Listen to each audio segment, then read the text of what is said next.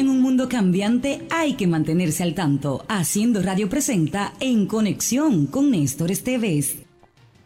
Buenos días. Como de costumbre celebro esta maravillosa oportunidad de compartir con ustedes un abrazo sabatino, un abrazo que estimule, un abrazo que nos ayuda a seguir avanzando.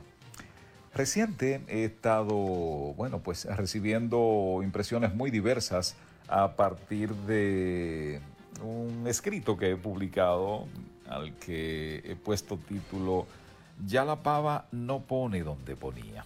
Y esto me ha estado recordando, por ser precisamente una expresión popular, una expresión de la sabiduría popular, me ha estado recordando otra expresión también, así muy llana, muy popular, eh, que data de hace muchísimo tiempo, pero así como es de vieja, es de verdadera.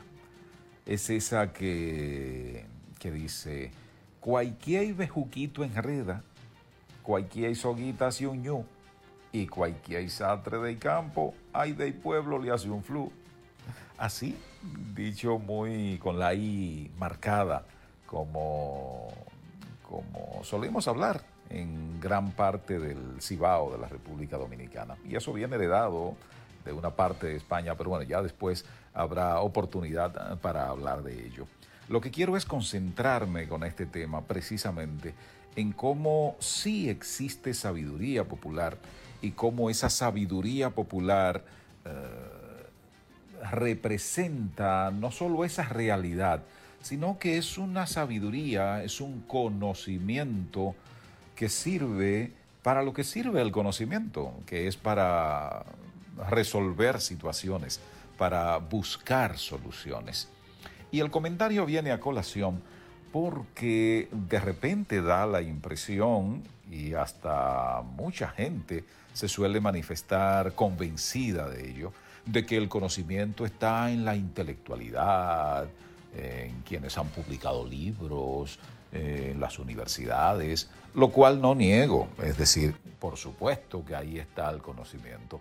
Ahora, el conocimiento auténtico, el conocimiento real, debe cumplir con varias características. Lo número uno es que sirva para algo, es decir, ¿para qué me sirve? Eh, ¿Qué hago con él? Eh, ¿Cuál de mis problemas puedo solucionar con esa información a la que tú le llamas conocimiento?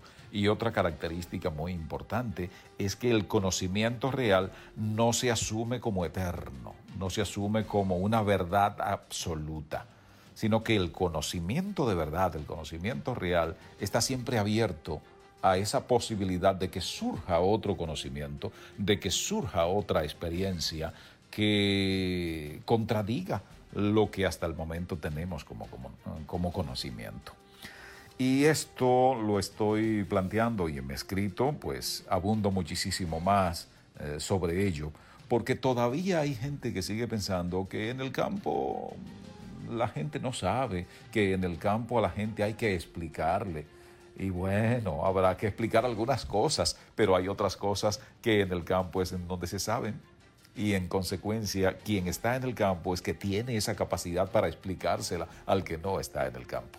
En suma, el conocimiento real surge de la conciliación entre esos saberes. El saber que se puede obtener con los títulos y en las universidades y recorriendo el mundo, y el saber de la escuela de la vida. Sobre el tema amplio, lo puede googlear. Ya la pava no pone donde ponía. Así se titula. Usted lo encuentra y podemos seguir la discusión. Así mantenemos conexión con Néstor Esteves, que puede ser a través de arroba Néstor Esteves.